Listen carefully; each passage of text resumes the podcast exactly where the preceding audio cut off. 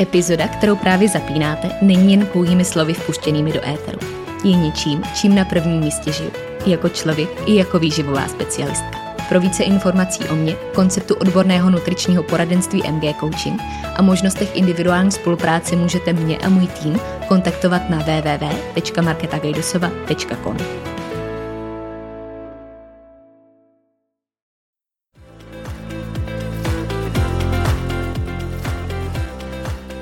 Ahoj, moje jméno je Markéta a následujících pár chvil prožijeme na vlně mých myšlenek, které bych s vámi dneska chtěla sdílet.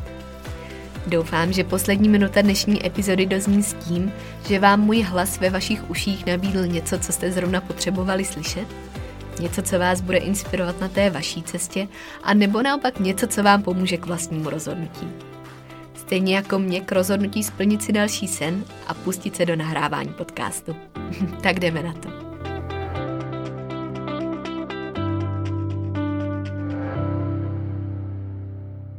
Já vás ještě jednou moc zdravím u poslechu 43. epizody. A myslím si, že kdo mě znáte, tak už dnešní titulek mluví za mě, protože tady se mnou dneska sedí Kája Kostroňová. Ahoj Kájo. Ahoj Market, moc tě zdravím. Já moc děkuji, že jsi přijala pozvání, protože eh, tvoje jméno už v mém podcastu minimálně jednou zaznělo. A já jsem teď vzpomínala, kdy konkrétně to bylo, abych mohla zopakovat. A byla to epizoda o stravovací sebelásce, kdy jsem tvoje jméno zmiňovala v souvislosti s frází zdraví na prvním místě, což samo o sobě dostatečně mluví o tom, co dneska budeme probírat taky. Ale abych tě ve stručnosti představila, tak uh, Kája je výživová a lifestyle koučka, pokud bych takhle mohla říct. A uh, v mých očích uh, bych tě určitě označila jako takovou expertku na propojování souvislostí a jako ženu, která svým vlastním příběhem, svým vlastním přístupem inspiruje širokou veřejnost a ukazuje, co to vlastně znamená žít, jíst, chovat se zdravě a co do toho všeho spadá. Takže Kájo, já uh, nechám představit tvoje činy, tvoje představy za tebe a začala bych rovnou od té fráze, kterou jsem tady použila. To je zdraví na prvním místě. Uh, co to vlastně znamená a jak se to pojí s tebou? Tak já moc děkuji za takhle hezký představení, to jsem si ani nezasloužila. Ale. a co znamená zdraví na prvním místě? Tak uh, já jsem tuhle frázi začala používat, myslím si tak před pěti lety. Uh, předtím jsem se řídila frází jídlo na prvním místě, ale potom jsem postupem času uh, vlastně přišla na to, že životní styl není jenom o jídle uh-huh. a je to o spoustě a spoustě dalších aspektů. A to, co by mělo být pro nás na prvním místě, je zdraví a měli bychom jednat v souladu s tím zdravím, protože v dnešní době jsou samozřejmě důležitý vztahy, rodina, uh, dělat něco, co nás baví, jsou důležitý i peníze v dnešním světě, ale pokud uh, my přijdeme o to zdraví, a teď nemyslím, že nás na týden skolí nějaká angína, ale myslím hlavně z dlouhodobého hlediska, uh, z hlediska nějakých chronických onemocnění dnešní doby, které jsou bohužel čím dál víc rozšířené, tak máme problém, protože si nemůžeme užívat tolik ten čas mm. s mhm. rodinou. Uh, třeba nejsme tolik pohybliví, máme nějaké bolesti, uh, nemůžeme si užít ani těch peněz a jít mm. jet na pořádnou dovolenou uh, nebo cokoliv dalšího. Takže ta nemoc uh, nás vždycky omezuje a proto je to zdraví na prvním místě před tím vším, mm-hmm. protože když máme zdraví, tak já věřím, že můžeme uh, prostě v rámci nějakých uh, smysluplných a legálních možností všechno. Uh, takže proto zdraví na prvním mhm. místě. Mm-hmm. Tam si krásně nastínila ten opak té nemoci, protože si myslím, že spousta lidí si tam tuhle souvislost ještě pořád neuvědomuje, že to je na jedné straně zdraví, na té druhé už ta nemoc a nevidějí mezi tím takovou přímou souvislost. Bylo tam pro tebe něco konkrétního, kdy jsi uvědomila, že přišel třeba i tak slovně ten zlom ze slova jídlo na slovo zdraví? Byla tam nějaká taková příležitost? Eh, byla tam uh, souvislost především v době, kdy jsem si procházela pro, poruchou příjmu mm. potravy. A to jídlo jsem řešila fakt hodně a bylo pro mě opravdu na prvním místě. Pak to byl nějaký pohyb a veškerý stres kolem toho.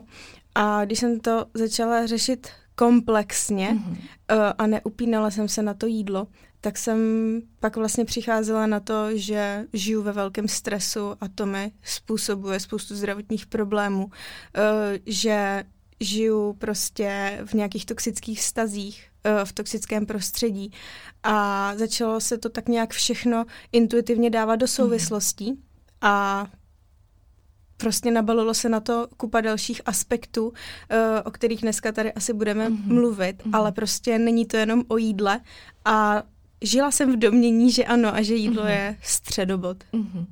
Takhle tímhle bych si určitě ráda dostala i k té tvý osobní cestě, která zatím stojí.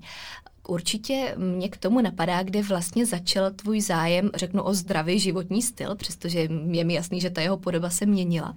Tak eh, kdy, kdy to vlastně všechno bylo spuštěné, to, kde seš dneska? Jo, tak bylo to přesně v mých 15 letech. Takhle doslova. Eh, bylo to fakt zlomový, protože já jsem eh, zhruba týden před svýma 15. narozeninama byla na operaci slepáku Eh, a tam to nějak všechno začalo, protože já jsem potom následně začala mít eh, problémy s trávením, mm. docela velký problémy s imunitou, neustále se opakující záněty ledvin, močových cest. Několikrát jsem skončila na kapačkách v nemocnici.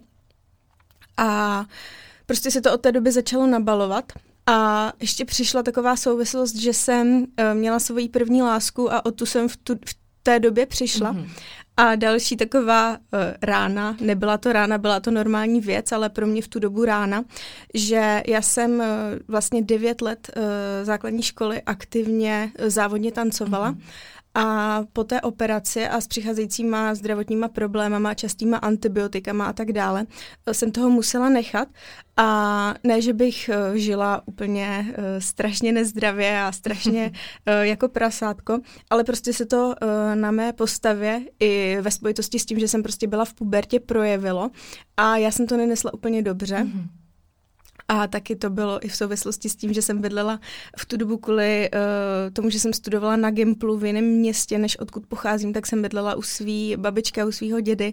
A děda, můj děda je hodně povrchní člověk a dával mi ten můj vzhled uh, dost najevo. Mm. A jenom pro představu, měla jsem na svých 161 cm maximální váhu 60 kg, takže jsem nebyla žádný jako metráček, ale i přesto jsem si uh, vyslechla spoustu poznámek. Mm. Takže tady tyhle všechny uh, souvislosti uh, vzbudily můj zájem a nějaký uh, životní styl.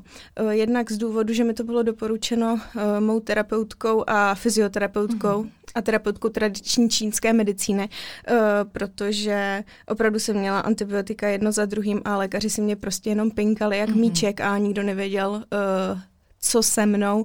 A další věc byla ta, že jsem v tom viděla i nějakou takovou vidinu uh, jak být v uvozovkách a ve velkých uvozovkách ta lepší, protože díky mhm. tomu třeba zhubnu, díky tomu uh, se zavděčím svýmu dědovi, uh, svý velký lásce, o kterou jsem přišla a tak dále. Takže v mhm. těch 15 letech se to všechno nějak spustilo. Mm-hmm. A můžu říct, že to začalo docela nevinně, ale uh, pokračovalo to uh, čím dál hůř. Mm-hmm. Jak to začalo po praktické stránce? Mm-hmm.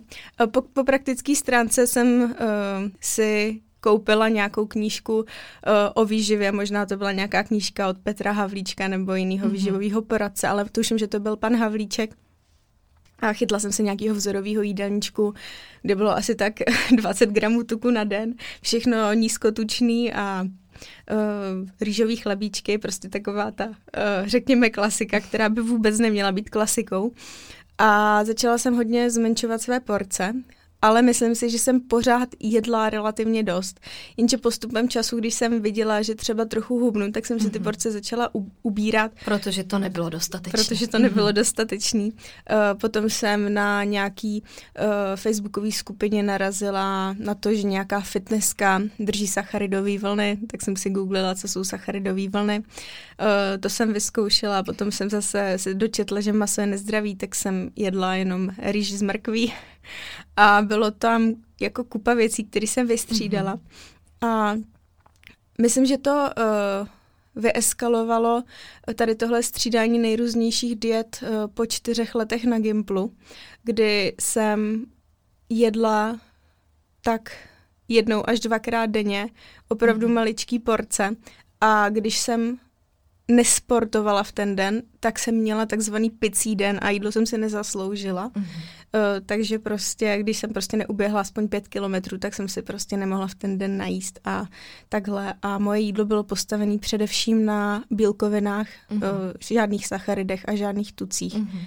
A s vykřičníkem říkám, že to není inspirace pro nikoho, ale je to velmi odstrašující případ. Mm-hmm.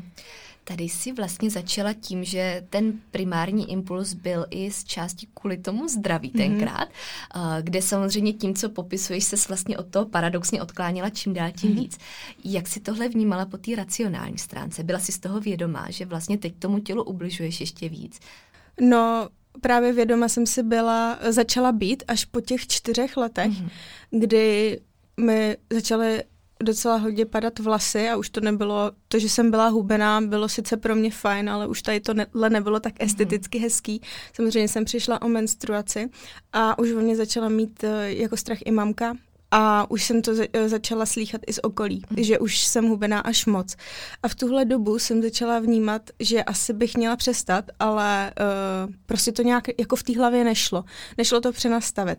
Ale po celou tu dobu předtím, tak jsem si jako říkala, že to ještě není tak hrozný mm. a že prostě je to ještě relativně v pohodě. A samozřejmě jsem to obhajovala především tím, že já jím jako zdravě, že mm. nedržím žádné diety. Mm-hmm. Kde tam pak nastal ten zlom, kdy uh, si teda něco měnila, dejme tomu po těch čtyřech letech, mm-hmm. předpokládám? Jo, bylo to uh, vlastně, když jsem odmaturovala na Gimplu, dostala jsem se na vysokou školu mm-hmm. a z vesnice jsem se kvůli vysoké škole odstěhovala do Prahy. A tady přišlo, řekněme, tady v Praze přišlo spousta pokušení uh, a ztráta kontroly. Mm-hmm. Jednak protože jsem měla už extrémně vyčerpaný a vyhladovělý tělo, ale jednak protože uh, u nás v 60, uh, ve vesnici, kde je 60 obyvatel, opravdu není jednoduchý si někam dojet jako jen tak na nákup, když máte na něco chuť, mm-hmm. uh, kdež, kdežto v Praze to jednoduchý mm-hmm. je. Mhm. Takže tam přišla ta ztráta nějaký kontroly a bohužel se to prostě přehouplo v zachvatovitý přejídání. S tím, že mezi tím byla asi tak týden uh, nějaký záchvěv záchvěv toho, že jsem to jídlo zvracela, ale opravdu nejsem člověk, který by měl rád zvracení a který by, které by mu by šlo zvracet. Takže uh, to neskončilo bulimí, ale tím zachvatovitým mm. přejídáním bez zvracení. A přišla jakoby další taková rána na psychiku obrovská mm. i s tím, že když jsem se potom z Prahy vrátila poprvé domů uh, po třech týdnech a měla jsem prostě o 6 kilo víc, tak mm. všichni, je, ty se krásně spravila, ale mm. já jsem to brala jako největší selhání, což byla prostě jenom další pěst na oko pro mě. Mm-hmm. A takhle to pokračovalo. Mm-hmm. Bohužel další rok s tím záchvatovitým přejídáním. Mm-hmm. Takže pak další krok do toho začarovaného kruhu, ano. kdy z toho okolí zase nějaká reakce. Kdy vlastně tou reakcí ze strany dědy to začalo v určitý mhm. míře mm-hmm. a pak se mm-hmm. do mhm. toho přidávali další. A co bylo řekněme, takovou záchranou nebo možná otevřením očí a zase dalším impulzem, který ti nasměroval tu novou cestu k tomu, jak z tohohle všeho ven? Uh, to vím úplně naprosto přesně. Byl to uh, konec srpna roku 2015 uh-huh.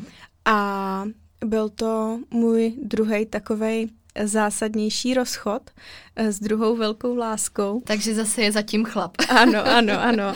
Ale tentokrát v tom pozitivním, mm-hmm. protože i od tohohle chlapa jsem slýchala poznámky, že když jsem měla těch 45 kilo, mm-hmm. tak jsem vypadala líp, než teď, když mám 55 kilo, protože se díval na ty mý historické fotky z mýho extra hubnoucího mm-hmm. období a já jsem s ním vlastně byla potom, když jsem trpěla zachvatovitým přejídáním, což on nevěděl. Mm-hmm. Uh, ale takže jsem ty poznámky slýchala a potom se do toho při, přidali prostě ve vztahu ještě další, uh, další věci, které ve vztahu nemají co dělat, jako je nevěra a tak dále. Mm. Takže já jsem ten vztah ukončila a byl to pro mě takový ten impuls, ne, že půjdu zase hubnout na 45 kilo, protože by se mu to líbilo, ale že bych se měla fakt zamyslet nad tím, jak se k, sa, sama k sobě mm. chovám a teď je ten čas uh, vzít ten život do těch svých rukou a prostě vzít, uh, nech, vzít si ten čas pro sebe a začít pro sebe dělat maximum mm-hmm. po všech stránkách.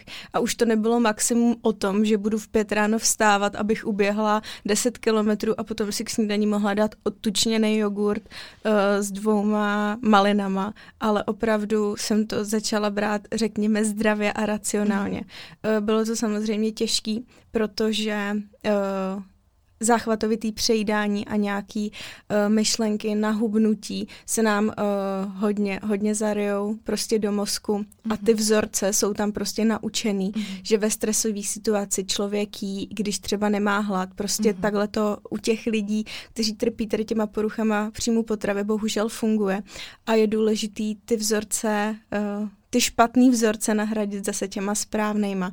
Nějakou dobu to trvá, ale jde to a je důležitý, aby člověk věděl, proč to dělá.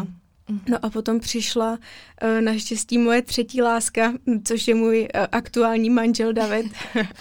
a uh, já jsem mu všechno s brekem řekla, mm-hmm. protože samozřejmě už jsem pracovala na tom, abych se, abych se z toho všeho dostala, ale ještě to občas přišlo. Samozřejmě jsem se už nepřejídala každý den sladkostma, ale přejídala jsem se třeba jednou za týden voříškama, takže už to byl úplně jiný level, uh, ale pořád tam bylo to, že to nebylo v pořádku psychicky. Mm-hmm.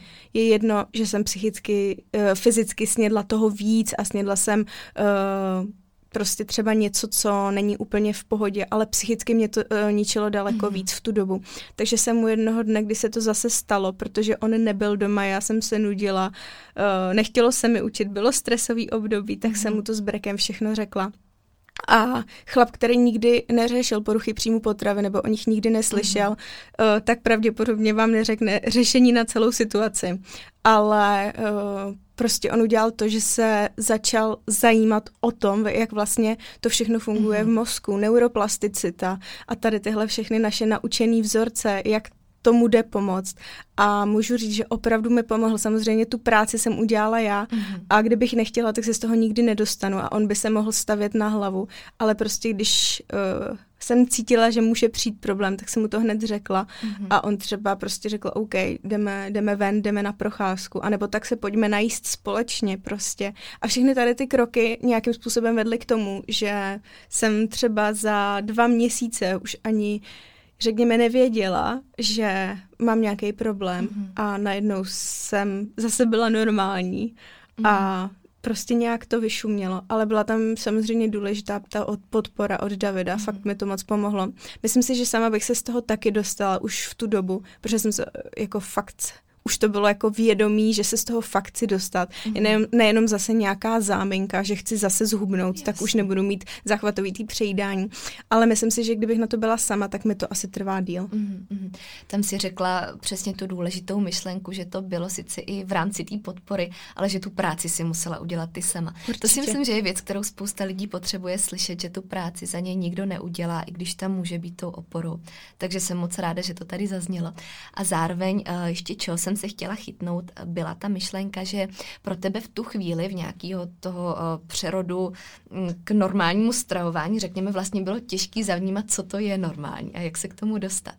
Uh, tak jak si z té zkreslené představy nebo z těch vzorců, ve kterých si dlouho byla, který byly nějakým způsobem nastavený, uh, jak si přijímala tu jinou pravdu? To, že teď je potřeba změnit to stravování vědomě, to, že teď začneš jíst víc, začneš jíst určitě i jinak v tom případě. Jak to všechno probíhalo? Ty jo, no tam byla souhra víc věcí a upřímně jsem toho vyzkoušela trochu víc. Mm-hmm. Uh, začalo to tím, že jsem si spočítala nějaký kalorický příjem, který by byl pro mě vhodný. Mm-hmm. Uh, nespočítala jsem si to na nějaký kalkulace na internetu, ale podle informací, které jsem prostě měla, protože jsem v tu dobu už měla nějaký uh, kurz výživového poradce, uh, zajímala jsem se o výživu, studovala mm-hmm. jsem biologii na přírodovědecké fakultě, takže jsem nějaké znalosti měla, takže uh, jsem si to byla schopna vypočítat, mm-hmm. řekla bych, že racionálně a ne podhodnoceně.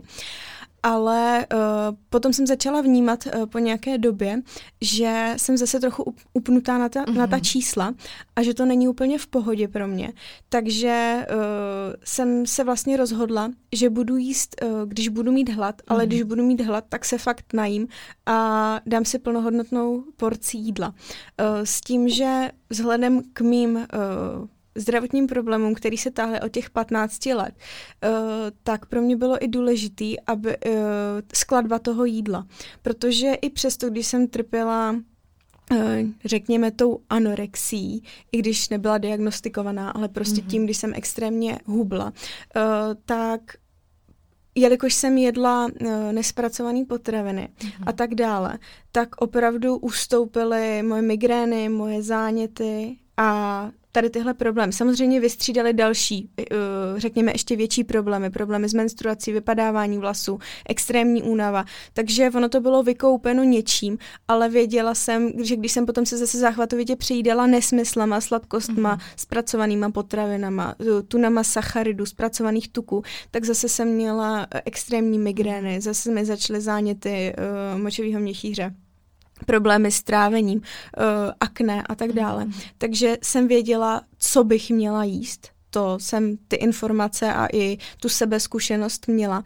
A potom vlastně šlo o to jenom, abych já se nepodídala. Mm. Já jsem neměla problém s tím, že mám chuť na kitkatku nebo prostě snickersku, to ne, protože já když jsem se zachvatovitě přijídala, tak já jsem byla schopná se přijídat oříškama a sírama a a tak dále, prostě, mm-hmm. nebo ovocem, jo, takže tam prostě nešlo o to, že bych si najednou zase uh, zakázala jako mm-hmm. něco, zakázala sladkosti. Já jsem uh, jako vědomě se proto rozhodla, protože jsem věděla, že potřebuji fungovat, že nemůžu ležet tři dny s migrénou a spát se i balginama, že prostě nemůžu mít antibiotika pětkrát do roka. Takže jsem věděla skladbu toho jídla jenom šlo o to uh, důležitý, abych se nepodídala. Mm-hmm. Takže jsi to nějakým způsobem vypočítala racionálně, teda i v tu dobu a pomohlo ti to v tom přerodu k tomu, co si potřebovala? Uh, nebála jsem se si jakoby udělat tu velkou porci, mm-hmm. a nebo jsem se nebála najíst i víckrát denně, když mm-hmm. jsem mhm. měla hlad. Uh, v tom mi to pomohlo bohužel zase, jak jsem říkala, upínala jsem se na ta čísla, takže jsem si vzala to, že se teda nebojím těch velkých porcí, nebojím se najíst i víckrát denně třeba, nebojím se tuků, to bylo pro mě v tu dobu dost zásadní, mm-hmm. protože uh, jsem prostě začínala na nízkotučných dietách, uh, tenkrát v těch 15 letech, což se táhlo docela dlouhou dobu, takže nebojím se tuků, byla, byla další zásadní věc a vlastně to, že budu jíst, když mám hlad, mm-hmm. uh, budu se snažit jíst prostě pomalu, jídlo vnímat, vychutnávat uh, a tak dále. Mm-hmm. Takže pak od té chvíle, kdy uh, ten problém byl takhle vědomě řešený, tak se to už začalo vracet tam, kde bys to asi chtěla mít a předpokládám i tam, kde to je třeba dneska v rámci toho vztahu k jídlu. Určitě. Uh, samozřejmě jsem vypozorovala třeba tenkrát, že když uh, jím více sacharidu, mm-hmm. přijde nějaká větší únava nebo i uh, větší chutě ale mohlo to být z části spojený i s psychikou, protože jsem uh, tam ještě měla třeba uh, ne, ne tak odstranění, uh, odstraněný ty vzorce toho mm-hmm. zachvatovitého přejídání a tím, že já jsem se přejídala fakt sacharidama hodně hlavně, mm-hmm. uh, tak jsem to tak měla zažitý, že to přijde. Ale teď už třeba s odstupem času po nějakých čt- čtyř letech po vyřešení problému, řekněme, už nemám problém třeba si dát těch sacharidů víc. Samozřejmě to není, že, si, že se jima přejídám, ale nedělají mm-hmm. mi mhm. problém ve větší míře, než mi dělali problém mm-hmm. před čtyřma rokama, ať už fyzicky nebo psychicky. Takže ono se to nějak, uh, nějak se to prostě vystupňovalo až do fáze, kde je to teď. Mm-hmm. Byla tam ještě určitě, tam nějaké změny byly, to ano. Například uh, jsem začala vnímat, že mi nedělají tolik dobře kravské mléčné mléčné výrobky, takým kozí a ovčí a jsou tam takové změny, které člověk prostě uh, pozoruje, mm-hmm. když opravdu vnímá sebe, svoje tělo, vnímá, co mu vyhovuje a co ne a nejenom to, co je někde napsaný mm-hmm. a co někdo doporučuje. Určitě. Tady uh, jsi mi krásně nabídla prostor pro moji další otázku. No. A to bylo přesně slovo, který si několikrát zmínila, slovo inspirovat, protože je tady samozřejmě velký rozdíl mezi tím něco přikázat, ukázat a právě tou inspirací. Uh, myslím si, že to částečně hodně popisuje to, co ty děláš. Uh, jak bys obecně popsala to svoje působení, nebo celkově asi můžeme říct takovou tu svoji misi v rámci celé inspirace? no, tak uh jak bych to popsala? I to se hodně vyvíjelo. Mm-hmm. Můžu říct, že před čtyřma rokama, když jsem si konečně vyřešila nějaký svůj vztah k jídlu, tak jsem myslela, že to moje je to jediný správný mm-hmm. a chtěla jsem to každému naservírovat na zlatém podnose. A kdo to dělal jinak, tak byl v mých očích špatný a to nepřeháním. Bohužel jsem tak fakt přemýšlela, mm. že jsem byla taková zabedněná, radikální a tak dále. A ať se to, co jím, za tu dobu nijak nezměnilo, tak ten přístup k tomu, jak to podávám ostatním, mm-hmm. určitě ano. Samozřejmě se na to nabalily i ty další témata, nejenom jídlo. A uh, můj cíl není uh, nikomu něco diktovat, mm-hmm. ale opravdu inspirovat. Vem si ode mě, co tobě vyhovuje, co tobě sedí. Mm-hmm. Uh, od někoho dalšího si vem zase další kus inspirace a sestav si vlastní pucle toho mm-hmm. svýho života. Protože každý máme jinou minulost, jiné mm-hmm. návyky, jinou, jiné genetické predispozice, uh, jinou historii a tak dále, jiné zkušenosti, jiné chutě, prostě každý mm-hmm. máme všechno jiné a určitě Eh, je důležité, abychom vnímali ten svůj život a tvořili si ho podle sebe mm-hmm. s tím mhm. nejlepším vědomím a svědomím samozřejmě. Je důležité být informovaný a dělat vědomá rozhodnutí a inspirovat se. Já si taky inspiruji a je to mhm. pro mě eh, prostě důležitý ale ne, nekopírovat mm-hmm. nebo uh, dogmaticky nenásledovat někoho, uh, kdo s námi nemá nic společného. Mm-hmm. Teď už určitě všichni chápete, proč mám takovou radost, že tady dneska Kája sedí se mnou, protože popsala přesně to, co i já sama vyjadřuju v téměř každé epizodě a to je přesně to skládání vlastní mozaiky, vlastních puclí, ze kterého si všichni musíme udělat to, co potřebujeme a i z toho, co my tady prezentujeme, nebo co dneska budeme říkat, tak to nebrat jako tu jedinou pravdu a ctrl, ctrl, ale to, z čeho už se musíme ty souvislosti dělat sami. Takže děkuji, že jste to takhle vyjádřila. A uh, spolu s tím bych se ještě určitě zeptala i na tu tvoji takovou určitě abstraktní definici zdravého životního stylu. Co to pro tebe vlastně znamená, ať už takhle osobně nebo v rámci celkového uchopení? Tak eh, já myslím, že to osobní i celkový uchopení je dost podobný, mm-hmm. protože myslím si, že zdravý životní styl je snaha neustálá snaha o dosažení nějaké dynamické rovnováhy, protože my nežijeme ve statickém světě a všechno se neustále mění a uh, musíme na to nějakým způsobem reagovat, adaptovat se a vytvářet ten odolný organismus. A to je pro mě pojetí zdravého životního stylu. A zase u každého to bude vypadat trochu jinak, mm-hmm. protože je rozdíl, jestli jsme například uh, zdravotní sestřička nebo lékař a trávíme spoustu svého času uh, nějakém nemocničním, uh, řekněme, sterilním prostředí, mm-hmm. a což nepůsobí příznivě uh, na náš mikrobiom, přispívá to k rezistenci bakterií a tak dále. A o to víc bychom se měli třeba zase snažit to kompenzovat tím, že budeme zbytek času trávit venku například. Potom zase uh, jsou lidé, kteří můžou pracovat z domu, mm-hmm. udělají si tam svoji netoxickou kancelář a střídají práci s procházkami venku. A zase tito lidé uh, mají zase tuto stránku věci, to netoxické prostředí, o něco mm-hmm. lépe vyřešeno, ale třeba nemají zase vyřešenou stravu. Takže každý uh, vlastně má uh, nějaký, nějaké to potenciální mm-hmm. riziko nebo potenciálního, uh, potenciální negativní vliv někde jinde uh, u sebe v tom mm-hmm. životě. A my bychom měli usilovat o to, že všechno, co můžeme ovlivnit, budeme dělat s tím nejlepším vědomím a svědomím a v souladu s tím zdravím. A pak jsou věci, které jakoby ovlivnit nemůžeme, když nebudu brát to, že prostě dáme výpověď všichni mm-hmm. a půjdeme si sednout na louku. Tak uh, nežijeme prostě v utopickém světě, ale v nějaký té realitě, kdy uh, lidé chodí do zaměstnání a vnímám to tak, že tady to je třeba to, co úplně změnit nemůžeme, ale zase můžeme změnit ty ostatní aspekty toho života, jako je například spánek, strava, uh, to, že doma budeme mít netoxickou domácnost, mm-hmm. uh, to, že budeme se obklupovat lidmi, kteří jsou pro nás přínosní a příjemní a nebudeme trávit svůj čas a život v netoxických vztazích a mohli bychom pokračovat. Takže to, co můžeme ovlivnit, bychom se měli snažit ovlivnit. A pak mm. jsou mhm. některé aspekty, eh, které ovlivnit úplně nemůžeme a třeba nejsou úplně v souladu s naším zdravím, kdybychom eh, žili v tom utopickém světě, mm. ale prostě musíme zabrat někde jinde. Mm. Tam eh, ten pojem dynamická rovnováha, myslím, že to vystihuje úplně dokonale. Takže to je moc hezká představa, jak se na to kouknout takhle a zase to nahrává tomu, že to pro každýho bude znamenat něco jiného. Každopádně si tam nastínila i ty aspekty, které do toho spadají. Tady bychom mohli jmenovat teď hodiny a hodiny. Ale samozřejmě naše velký téma, který tady stojí před náma, je právě to jídlo, ke kterému bychom určitě chtěli kouknout. Eh, co pro tebe a v tvý definici znamená jíst normálně, potažmo jíst zdravě, jíst kvalitně?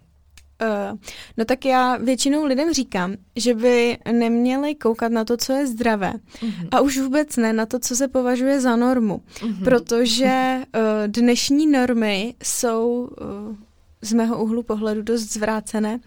A třeba je normální, že na místo kvalitního spánku uh, lidé chodí uh, po nocích pařit a pít alkohol. Uh-huh. A takže toto se bere v dnešní době vlastně jako norma. Takže uh-huh. vůbec nekoukat na to, co je norma. Ale já říkám, koukejte na to, co je přirozené. Uh-huh. A samozřejmě uh, teď by mohl někdo oponovat, že nežijeme v jeskyni a nelovíme si mamuty, jako ti homo sapiens před uh, x tisíci lety ale měli bychom se stále od těchto homo sapiens co nejvíce inspirovat a snažit se o, co, o tu co největší přirozenost, mm-hmm. protože my nosíme stále tu genetickou výbavu uh, našich předků, kteří opravdu takto žili, byli to lovci a sběrači, ne popelnice, eh, které by měly konzumovat uh, zpracované chemické koktejly v barevných obalech a je to velice důležité. Takže uh, například pro eskimáka bude přirozené to, že jí tučné maso z tuleňů a z velryb a nikdy neviděl jablko a například pro člověka, který žije blízko rovníku, bude zase přirozenější, že maso bude mít maximálně z nějakých malých hlodavců nebo ryb a bude jíst třeba více ovoce mm. uh, a obecně třeba různých semínek. A každý to bude mít úplně jinak. A my nevíme, přesně, kam spadáme, jestli víc krovníku nebo víc na sever. My jsme prostě někde uprostřed a i přesto jsme každý jiný, ale k té přirozenosti bychom měli inklinovat. Mm-hmm. Ale žádný organismus na světě si určitě nezaslouží, aby byl živen nějakými zpracovanými mm. uh, potravinami, uh, prostě výsledky potravinářského průmyslu a tak dále. To si nezaslouží žádný organismus na světě. Mm. Ale přesná definice, jestli brambory, nebo rýži, nebo mm. mandle, nebo pistácie, nebo kuřecí, nebo krutí, tak to už je prostě na každém. Hlavně vyhledávat tu kvalitu, mm. uh, která je velice zásadní. Mm.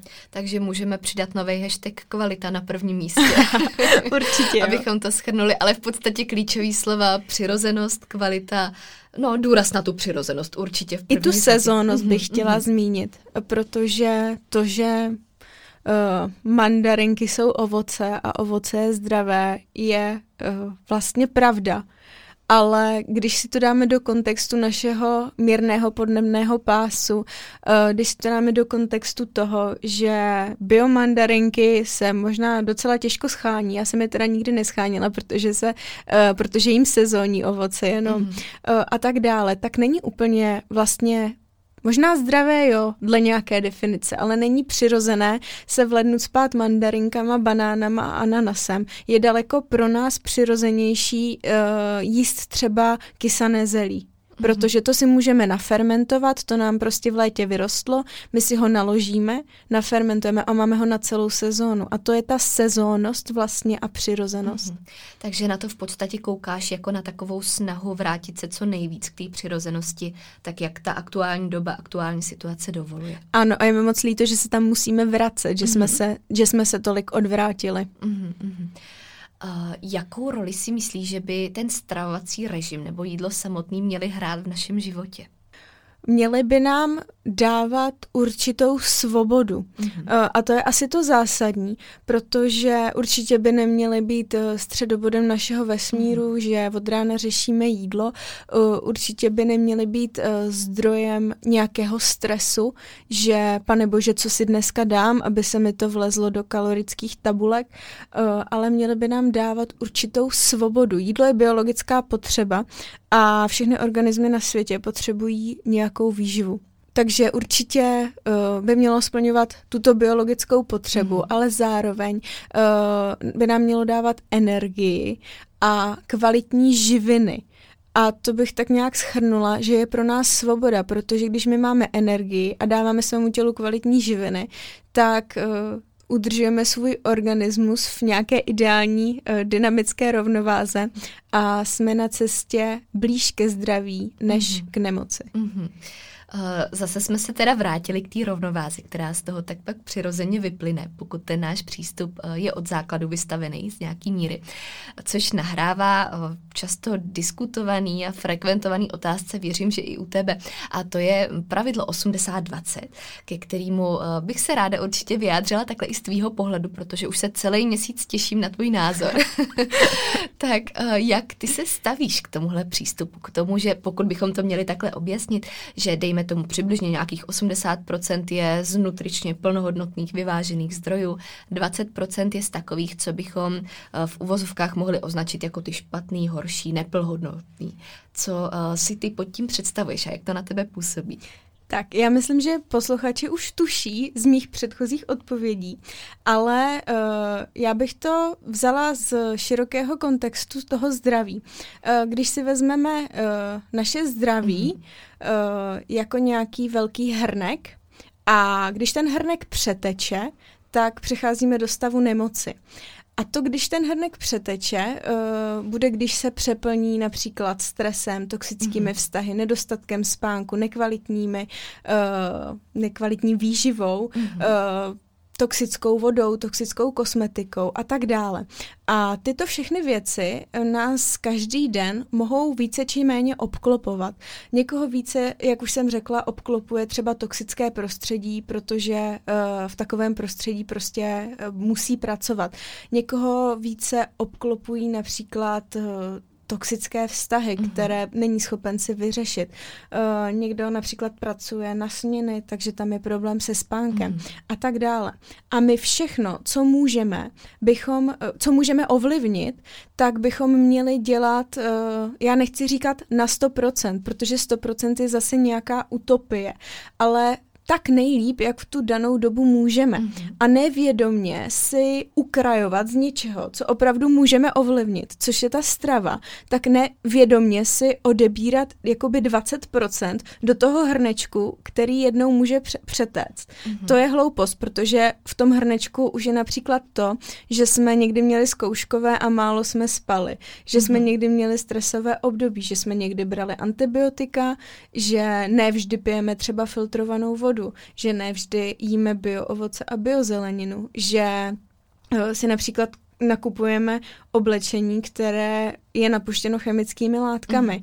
a tak dále. Takže v tom hrnečku už je spousta jiných věcí a my vědomě můžeme ovlivnit to jídlo, tak je zbytečné si tam z toho ukrajovat těch 20%, mm. jen proto, že 80 na 20 je teď asi jako hodně in, nebo nevím, jako kde se to vzalo tady tahle myšlenka a vlastně vědomně si prostě dávat do toho hrnečku nějaké uh, potenciálně negativní uh, negativní mhm. věci. Mm-hmm. Ale zase bych chtěla samozřejmě zmínit, že to, že když si prostě dáte jednou zmrzlinu, tak se z toho nemáte týden stresovat, protože i ten, i ten stres se přilevá do toho hrníčku, které, mm-hmm. který může uh, jednou přetýst. Jednou uh, takže určitě Eh, samozřejmě je důležitý dělat to maximální, možné maximum, uh, a které prostě v tu danou chvíli my můžeme. Mm-hmm. A neříkám, že vždycky můžeme udělat uh, nějakých těch 100%. Například někdy prostě spíme na hotelu a tam nemají bio ovoce a bio zeleninu, tak si nasnídáme toho nebio. Ale udělali jsme to maximálně, co jsme v tu danou chvíli mohli, mm-hmm. protože jsme si taky mohli dát uh, nějaký koláč plný cukru a nekvalitních tuků. Mm-hmm.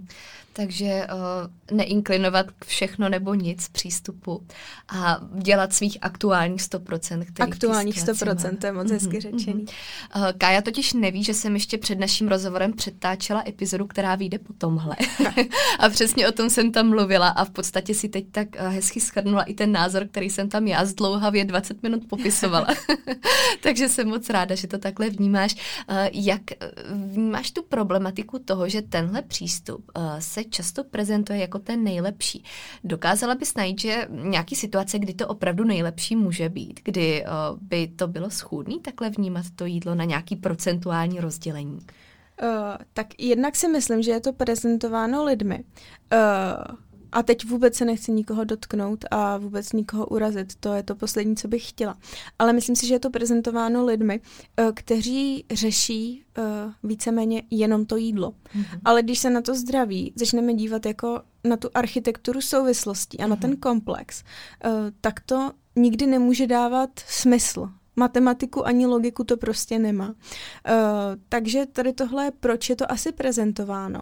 Protože nikoho, kdo dává uh, věci do souvislostí a vytváří tu architekturu souvislostí, tak od nikoho takového jsem to nikdy neslyšela. Uh, ani, ani jako dotaz. Mm-hmm. Uh, no a jestli to může být uh, někde v pohodě, tak Určitě je důležitý, uh, jelikož jsem sama člověk, který si poruchama příjmu potravy mm-hmm. uh, prošel, tak určitě je důležitý nevnímat, uh, nevnímat to uh, jídlo, já nechci říct na dobré a špatné, ono pro nás je buď dobré nebo špatné, tak to je a můžem, můžeme si to obahájit jakkoliv mm-hmm. chceme.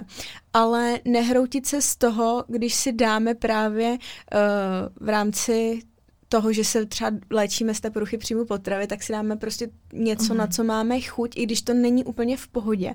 Ale mm. když si toho dáme kousek a před měsícem bychom si po tom mm-hmm. kousku toho dali dalších deset kousků, tak ten jeden kousek je pro nás úspěch a, a vlastně uh, tady je důležité se za to, řekněme, i pochválit. Mm-hmm. Ale stále je uh, důležité nezapomínat na to, že, že musíme směřovat dál a nespokojit mm-hmm. se s tímto a opravdu dopřávat svýmu tělu jenom to nejlepší. Mm-hmm.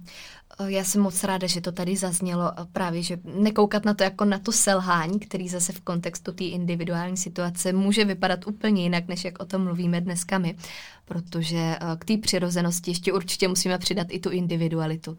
Takže děkuji, že jsi to takhle zahrnula i do té souvislosti, o který tady mluvíme. Eh, každopádně, když se vrátíme k tomu vnímání toho, co teda mm, je, řeknu, správný jíst, zase v úvozovkách tady, abych zjednodušila výklad, co zahrnout do těch aktuálních 100%, tak eh, jak poznat kvalitní potravinu, jak poznat kvalitní zdroj živin? Tak uh, určitě ten první aspekt je to, že to bude uh, základní uh, mm-hmm. surovina nebo minimálně zpracovaná potravina, ne nějaký vysoce zpracovaný potravinářský výrobek. Řekněme, že základní surovina je oliva, minimálně zpracovaná potravina je třeba olivový olej, mm-hmm. ale nějaký vysoce zpracovaný potravinářský produkt bude třeba nějaký uh, trvanlivý výrobek, kde bude olivový olej zahrnut prostě. Mm-hmm. Jo, takže uh, snažit se jíst ty první dvě skupiny těch potravin, což, je, což jde hrozně, hrozně jednoduše rozeznat a není v tom žádná věda. Z mléka máme jednoduchý mléčný výrobek, což je třeba jogurt, kefír nebo sír, ale pokud už bychom sahali po nějakém oslazeném jogurtu z barvivy, tak už je to vysoce zpracovaný mm-hmm. potravinářský produkt. Takže eh, co nejméně složek v tom složení, eh, když už to složení bude obsahovat více složek, tak ať jsou to ty složky, ty primární. Mm-hmm. No a potom, jak poznat kvalitu, tak uh, myslím si, že označení bio, uh, neříkám, že všemu můžeme na 100% věřit, ale označení bio mu, musí furt podléhat nějakým certifikacím, mm-hmm. takže je to asi to nejlepší, co můžeme uh, v dnešní době v dnešní době nakoupit. Samozřejmě ideál si to pěstovat doma, ne každý má ty možnosti mm-hmm. a kdo mhm. je má, tak určitě toho využít a nenechat, uh, nenechat zarůst zahradu, ale hezky si tam něco vypěstovat. Uh, potom samozřejmě i u ostatních, nejenom u mléčných výrobků, u ovoce a zeleniny, ale u masa je velice důležitá kvalita, je rozdíl, jestli jíme uh, maso z velkochovu nebo od mm-hmm. nějakého lokálního farmáře. Takže spíš si uh, zjišťovat třeba původ toho masa, což většinou máte máte napsané mm-hmm. na mhm. nějakém obalu. Potom jsou třeba e-shopy, kde se to dá už jednoduše sehnat. Všechny informace u těch potraven by měly být. Takže spíš hledat, než nalítnout do Albertu a prostě házet do košíku, co mi přijde mm-hmm. pod ruku. Mm-hmm. Co ty sama osobně vnímáš jako takovou největší stravovací chybu nebo nešvar, možná i uh, nějakou problematiku celého přístupu u Čechů obecně? S čím se třeba setkáváš i ve své praxi nejvíc? No, uh, u žen je to velice často, bohužel, to, že když byly uh, mladé, tak začaly držet uh, spoustu diet a mají obecně strach z jídla mm-hmm. a je jedno, jestli to jídlo je zdravé uh, nebo jsou to zpracované potraviny. Oni mají obecně strach z jídla, mají strach z toho si dát prostě uh, steak s grilovanou zeleninou a s bramborem, jestli to není moc jídla mm-hmm. na ženu třeba. Takže uh, tohle vnímám jako jeden z největších problémů, mm-hmm. uh, který je opravdu zásadní. A potom u takové té, eh, řekněme, široké veřejnosti, která, eh, která nemá eh, poruchy příjmu potravy mm. nebo žádnou dietářskou minulost, tak si myslím, a to je hlavně u těch starších lidí, že hrozně moc věří reklamám, reklamním mm. letáčkům a tomu, co je v televizi a vlastně jsou schopné říct, že prostě v televizi říkali, že pribináček je zdravý pro děti a pro zdraví jejich kostí a tak to kupují svým vnoučatům. Mm-hmm. Takže taková ta, uh, řekněme, až zaslepenost, ať zase nechci se nikoho dotknout, ale prostě je to tak. Mm-hmm. Kdy tohle samozřejmě ještě často bývá, nebo většinou bývá v té nejlepší víře, ano, že to ano. jsou ty správné informace. Ano, ti lidi jsou mm-hmm. úžasní, dobrosrdeční, chtějí mm-hmm. udělat obrovskou radost a prostě jenom eh, jsou takhle vlastně vychováni, naučení a bohužel uh, spousta z nich to ani třeba nechce změnit, mm-hmm. ale zase mám spoustu i kladných zkušeností, kdy stačí málo a člověk nad tím začne přemýšlet úplně mm-hmm. jinak. Mm-hmm. Taková další věc, která se tady vyskytuje poměrně ve velké míře poslední dobou, je to vnímání, že pokud se člověk zajímá o to, co jí, tak už je to vnímáno jako určitý extremismus. Pokud řeší, co svýmu tělu poskytuje, kouká na tu kvalitu. Proč myslíš, že tomu tak je v dnešní době? No, jednak si myslím, že je to tím, že uh, žijeme v nějakém systému, který chce mít na vše diagnózu. Mm-hmm. Úplně na všechno, co uděláme, tak je ideálně nějaká nálepka a diagnóza, kterou třeba můžeme nějak řešit, napsat na ní nějaký lék nebo mm-hmm. nějakou léčbu nebo nějakou terapii. Tak to je asi jeden z aspektů, proč si mm-hmm. myslím, uh, že třeba například slovo ortorexie je používáno uh, možná dost nevhodně, v nevhodných mm-hmm. případech a víc, uh, víc než je zdrávo. Mm-hmm. Uh, u lidí, kteří se jenom zajímají o své zdraví, mm-hmm. tak hnedka mají právě tu diagnozu ortorexie, což je mi fakt velmi líto.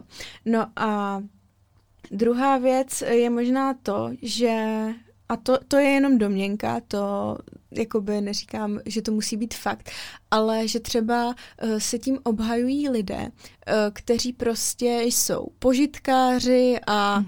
raději, raději, než aby prostě řekli, OK, tak uh, já, já se o to své zdraví třeba nestarám tolik moc jako někdo druhý, tak raději řeknou, ale já jsem na tom vlastně líp, protože on má ortorexii. Mm-hmm. To si to je moje prostě taková domněnka, protože když vidím z, jaký, z úst jakých lidí to vychází, uh, tak z toho vznikla ta domněnka. Mm-hmm. Setkáváš se s tím i ty sama, že lidi označují, že třeba ten tvůj přístup právě je už extremistický? Uh, musím říct, že teď už tak poslední rok jsem se s tím nesetkala mm-hmm. ani jednou ale když uh, vlastně tak před dvouma, třema, čtyřma rokama jsem se s tím setkávala, ale uh, ne ani od svých nějakých blízkých, ale hlavně třeba na Instagramu mm. a paradoxně od uh, lidí, kteří si myslím, že by s tímhle označením vůbec jako neměli takhle mrhat mm. a mhm. bylo to třeba od nějakých nutričních terapeutů, kteří třeba doporučují svým klientům, že mají jíst jako těstoviny s omáčkou z pitlíku a tak dále. A když já jsem svým klientům říkala, že si raději mají já nevím, udělat kuřecí stehno eh, s bramborama a se zeleninou, tak já jsem byla extremista mm. a ortorektik.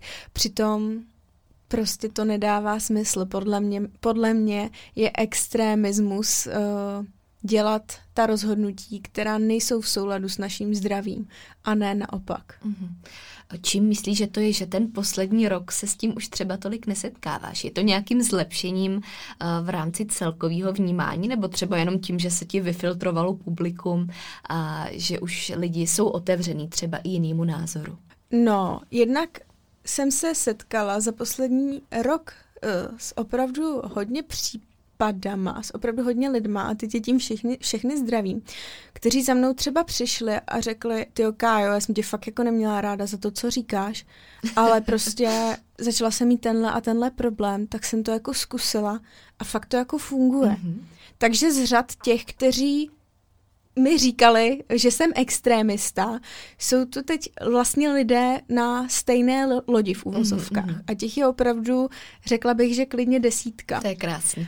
A tak to je jedna, jedna z věcí. A další možná, protože už si na to lidé u mě zvykli, nebo že jsem se... Uh, prostě čím víc pracuji s lidma, tak jsem se víc a víc naučila možná citlivěji podávat mm-hmm. ty informace a už k různým příspěvkům i píši, že se nechci nikoho dotknout a mm-hmm. tak mhm. dále, uh, což jsem dřív neps- nepsala prostě, uh, jak to bylo na jazyku, tak jsem to napsala na Instagram a spousta lidí se hnedka všeho chytne, mm-hmm. což prostě tak je, je to tak i v dnešní době a stačí napsat, stačí napsat pár věcí, se kterými někdo nesouhlasí, mm-hmm. ač to nemá nějak třeba opodstatněné a hnedka je problém na světě vykonstruovaný. Mm-hmm. Takže si myslím, že jsem se i naučila uh, to lépe pro tyto lidi prezentovat. Mm-hmm. Mm-hmm, určitě.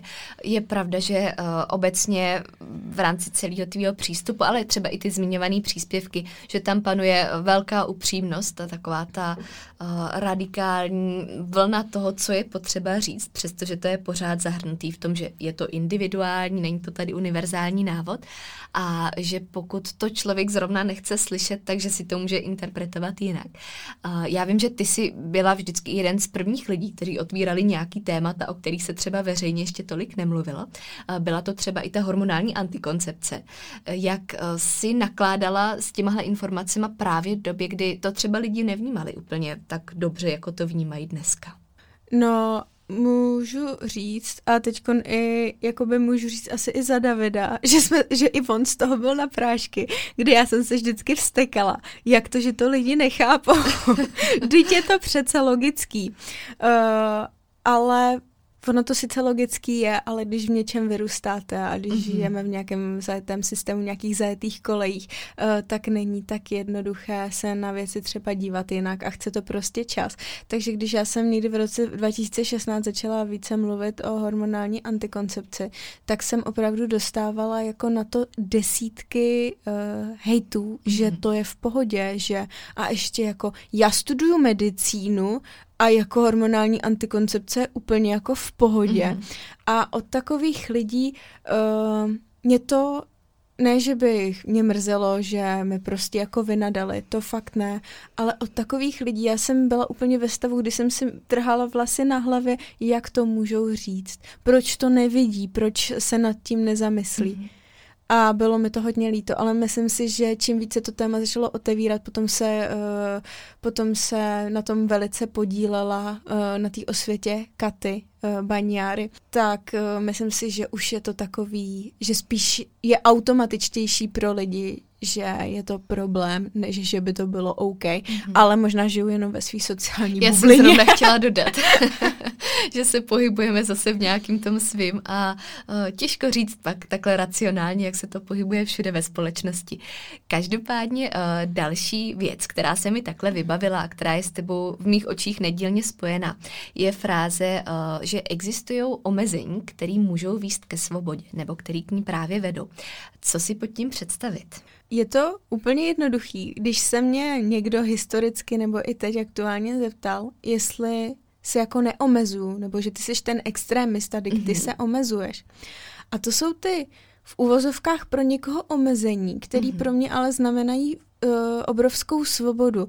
To, že já prostě nepiju Coca-Colu, uh, nejím, uh, já nevím, uh, každý den k večeři pizzu a nesnídám každý den koblížky, mm-hmm. uh, tak v očích některých lidí je to omezení ale v mých očích je to svoboda, protože já mám energii, já se cítím skvěle, já nemám žádné zdravotní problémy a to je ta svoboda. A naopak některá, některý pocit svobody může vést k omezení mm. a mhm. právě proto, že lidé mají pocit svobody, že můžou vykalit eh, prostě deset lahváčů a vykouřit k tomu krabičku cigaret a prostě jsou strašně free a žijou jenom jednou, tak to je ten aktuální pocit svobody, který z dlouhodobě dlouhodobého hlediska bohužel vede k omezení mm-hmm. uh, v podobě nějaké chronické nemoci nebo zdravotních problémů. Mm-hmm. Tuhle informaci nebo uh, tohle podání už taky mám pocit, že lidi vnímají dobře, když to takhle vysvětlíš v té souvislosti. A je to fráze, která na první poslechnutí nebo na první pohled může znít právě zas tak extremisticky, ale když tomu porozumíme nebo jsme tomu otevřený, tak uh, si tam zase můžeme najít tu svoji cestu, která nám trošku rozšíří obzory. Určitě ano a je důležitý uh, lidem ukazovat i ten druhý protipol. Mm-hmm. Kdybychom řekli, že omezení mohou vést ke svobodě, tak to je ta jedna stránka mince, ale i ten pocit svobody může vést k omezení mm-hmm. a tam u většiny přichází právě ten aha moment. Mm-hmm. Kájo, poslední taková velká kapitola, kterou bych s tebou určitě chtěla otevřít, se zase vrací k tomu, co už si několikrát nastínila, a to jsou vztahy, který si zmínila v souvislosti s tím, že je to taky samozřejmě nedílná součást celého toho životního stylu a přístupu. Jak je vnímáš a jak tady rozlišuješ důležitost vztahu, který máme sami se sebou, potom toho vztahu, který máme třeba s ostatníma lidma kolem nás? Tak ten vztah, který máme sami se sebou, je samozřejmě nejdůležitější protože sami se sebou jsme 24 hodin mm-hmm. denně a budeme tak po celý život. A ten vztah, který máme sami se sebou, se potom odráží i na těch uh, ostatních vztazích, protože například já jsem měla nejhorší vztahy v době, kdy jsem trpěla poruchami příjmu potravy a měla jsem svůj vztah se sebou dost pokřivený. Mm-hmm. Uh, neměla jsem se ráda, uh, až naopak jsem se nenáviděla a tak dále. Takže nějaká zdravá forma, já řeknu to slovo sebeláska, ale potom ho rozvinu. Takže nějaká zdravá forma sebelásky. Mm-hmm. Ale sebelásky ne v, eh, zase ne v tom smyslu, že budu každý den vysedávat v mekáči, protože mi nevadí, že mám uh, prostě 100 kilo a že přeci sebeláska, musím se mít ráda taková, jaká jsem, ale sebeláska v té formě, že já se mám ráda, eh, děkuji svému tělu uh, za to, co pro mě dělá a proto já mhm. mu dám to nejlepší, co můžu, mm-hmm. abychom tady spolu byli ještě dlouho a aby mě nebolelo, aby mi sloužilo dobře, tak jak já si přeju. Tak to je pro mě sebeláska. Mm-hmm. Dělám pro sebe to nejvíc. Neobhajuju si tím uh, nějaké potenciální uh, špatné návyky nebo, mm-hmm. nebo, nebo činy mm-hmm. prostě. Mm-hmm. Takže pokud začneme s tímhle, tak tam pak vidíš tu přímou souvislost i v rámci vztahu s ostatníma. Určitě ano a je, je důležité uh, budovat vztahy. Je to jeden z klíčových parametrů v dnešní době, protože Myslím si, že to bude ještě hodně potřeba. Myslím si, že za pár let uh, opravdu bude důležitý, abychom měli tu svoji komunitu lidí, mm-hmm. těch sousedů, protože jeden bude mít uh, krávu, druhý de- bude mít studnu, třetí bude mít uh, zeleninu a čtvrtý bude mít slepice. A teď uh, opravdu bych nerada, aby si posluchači klepali na čelo, co to jako říkám, nějaká vidlačka z vesnice. Ale myslím si, že když se podíváme na dnešní dobu, kdy opravdu nevíme, co bude zítra, tak ta soběstačnost bude klíčová. Další věc je ta, že se už docela dlouho mluví o nedostatku vody a jejím velkém znečištění, takže opravdu zase bude důležité uh, mít toho souseda, který bude mít tu studnu. A možná se dočkáme toho, ač to říkám nerada, možná se to dočkají až naše děti, že tady bude uh, nějaký boj o zdroje, boj o půdu a tak dále.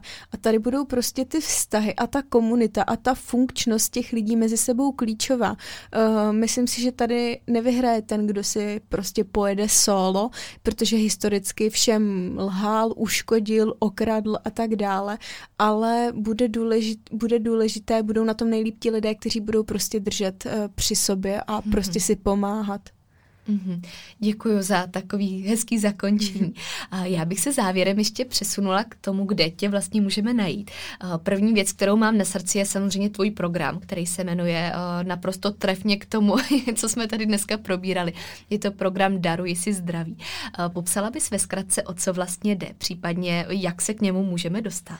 Určitě, takže uh, program je přesně takový ten komplexní souhrn věcí, o kterých jsem tady dneska mluvila, takže není to jen o jídle. Mm-hmm. Uh, v programu uh, probírám s účastníky a následně uh, je určitými úkoly v uvozovkách zdravě nutím, aby aplikovali do, do praxe všechny tyto informace, uh, co se týče nějakých stravovacích návyků, spánku, pohybu, pobytu na čerstvém vzduchu, uh, nějakého eliminace stresu, netoxické kosmetiky, netoxické domácnosti, mm-hmm. netoxického nádobí, zdravého třeba chodidla a barefoot chůze, chůze na boso uh, a další a další aspekty, uh, které zde probíráme v celkem ve 12 týdnech. Vždycky je jedno téma na týden, protože je důležité podle mě informace servírovat postupně a potom jsou tam právě i úkoly, aby byly uh, tyto informace aplikovatelné do praxe, mm-hmm. protože to není o tom, kolik přečteme knížek a kolik si uděláme papírů a titulů a kurzů,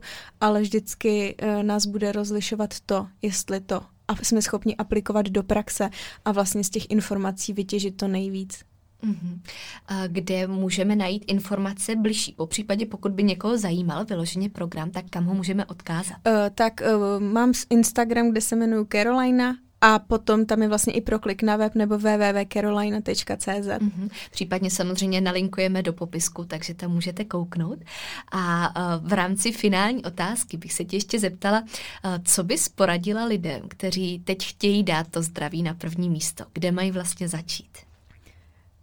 Ty jo, určitě u sebe a nečekat na to, že to někdo udělá za nás mm-hmm. uh, a že prostě to nějak dopadne. Ono se to samo neto, já vždycky říkám. Takže určitě začít u sebe. Myslím si, že bychom měli začít uh, od věcí, které nám jsou nejbližší mm-hmm. a mhm. do kterých máme tu největší chuť. Takže u někoho to bude třeba strava, někdo má už třeba stravu vyřešenou, takže to bude uh, netoxická domácnost. Mm-hmm. Uh, já si myslím, že těch témat na řešení je spoustu a vlastně je budeme se snažit všichni vylepšovat, uh, řekněme, celý život. Ani já nejsem uh, ještě na, nějakým poml- na nějaký pomyslný hoře Olymp jako největší genius a samozřejmě i já přicházím na další a další věci, mm-hmm. které by se prostě daly vyladit a prostě teď rekonstruujeme byt, takže já úplně vnímám, co všechno, čím všechno natřít, jo, aby to tam potom se nevypařovalo, to chemické látky. Takže člověk přichází postupem času s eh, tím životním příběhem na další a další věci, mm-hmm. které jsou důležitý. Takže začít u toho, co je nám příjemný a u někoho to bude jídlo, u někoho to bude prostě úplně něco jiného. Mm. Ale hlavně začít a hlavně něco dělat. Nečekat, že teď půjdete do knihovny, nakoupíte si 20 knížek a budete vlastně čekat, až všechny ty knížky přečtete a pak jako něco začnete. Začněte prostě hned od něčeho, co není tak těžký. Třeba se mm. dneska večer prostě místo televize a Instagramu projít. Mm-hmm. Nebo doufám, že už jste to splnili a že jste nás poslouchali na procházce. To by bylo úplně ideální. ideální scénář. Každopádně já moc děkuji za všechny podněty k zamyšlení, za veškerou inspiraci, asi nejlíp, abych to popsala. děkuji za krásné odpovědi a hlavně za tvůj čas, protože vždycky říkám, že čas je samozřejmě taky jedna z těch věcí, která eh, tady má nevyčíslitelnou hodnotu. Já jsem moc ráda, že jsem tady s tebou strávila a děkuji za pozvání. Budeme se těšit na vaše reakce, budeme rádi za jakýkoliv feedback, který nám pošlete na tuhle epizodu a já se budu moc těšit na poslech příští.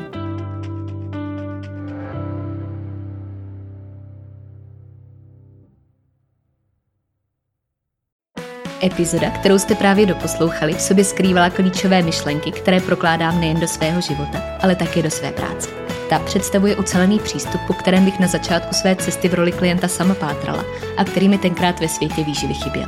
Pro více informací znovu odkážu na svůj web www.marketagajdosova.com nebo na ostatní sociální sítě, které najdete v popisku podcastu.